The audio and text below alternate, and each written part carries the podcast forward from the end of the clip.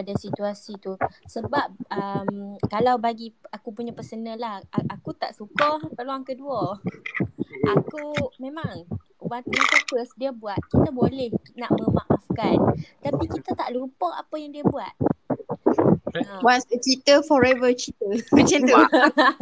Oh, okay. Dok lah, ni macam memang personal aku lah. Kalau aku pun memang aku macam tak boleh lah untuk second peluang kedua orang, aku memang tak boleh. Dan aku rasa macam bila dah kalah masa yang masa first pun, dia ada orang kata apa, tolong sebut satu perkataan tu. Dia mampu nak buat macam tu. Tak mungkin lah untuk kali kedua tu dia tak mampu nak buat, mesti dia lagi boleh buat lebih daripada tu. Okey, faham?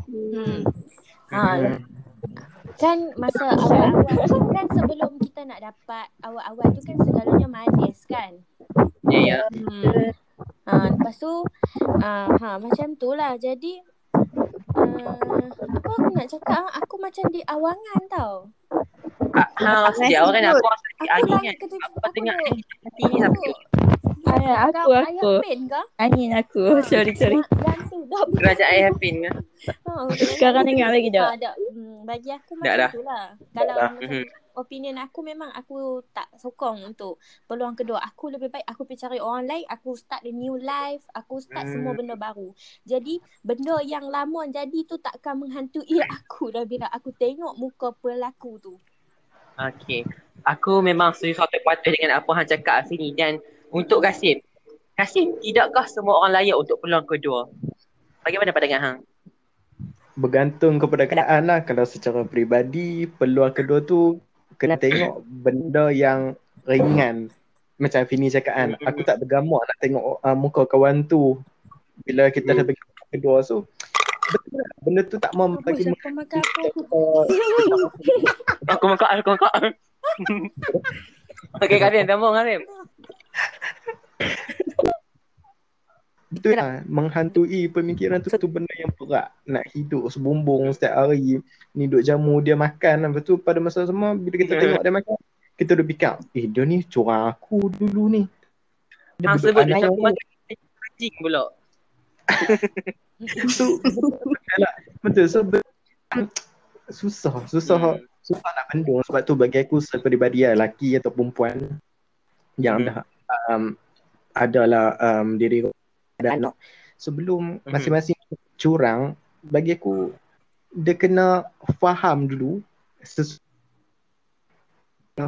situasi apa yang terdiri sekarang ni. Okey, kena tengok aku sebagai seorang isteri dah ada 3 orang anak, ada seorang suami, hidup pun dah okey. Tapi takkan orang yang baru kena entah mana daripada hutan buluh mana kita nak macam nak approve, macam tak boleh juga macam tu. Sebab tu memahami sesuatu keadaan tu lebih utama sebelum kita buat keputusan. Sebab kita nak hidup dalam jangka masa panjang. Sebab tu kalau nak kahwin mana boleh gedi-gedi kan. Sebab tu kalau kadang-kadang bila aku tengok status orang duk buat kan, ada kawan-kawan semua dah kahwin, aku bila lagi kenapa kata gacah ni?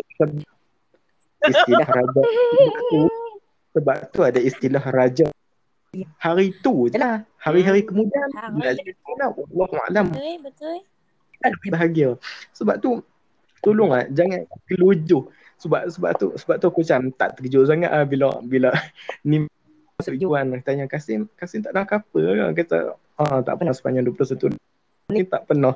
So sebab apa? So sebab-sebab je ni aku bagi sebab bagi aku, walaupun aku tak pernah mendiri rumah tangga, tetapi cukuplah dengar, baca kisah-kisah orang kan.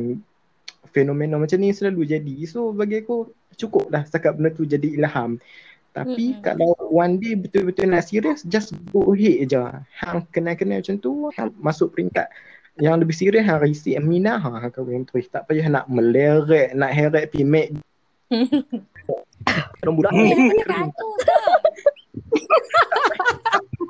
tak payah pergi makan Medi je. Makan kat siapa tu? Aku tunjukkan hari ni. Lepas tu tak macam gede-gede.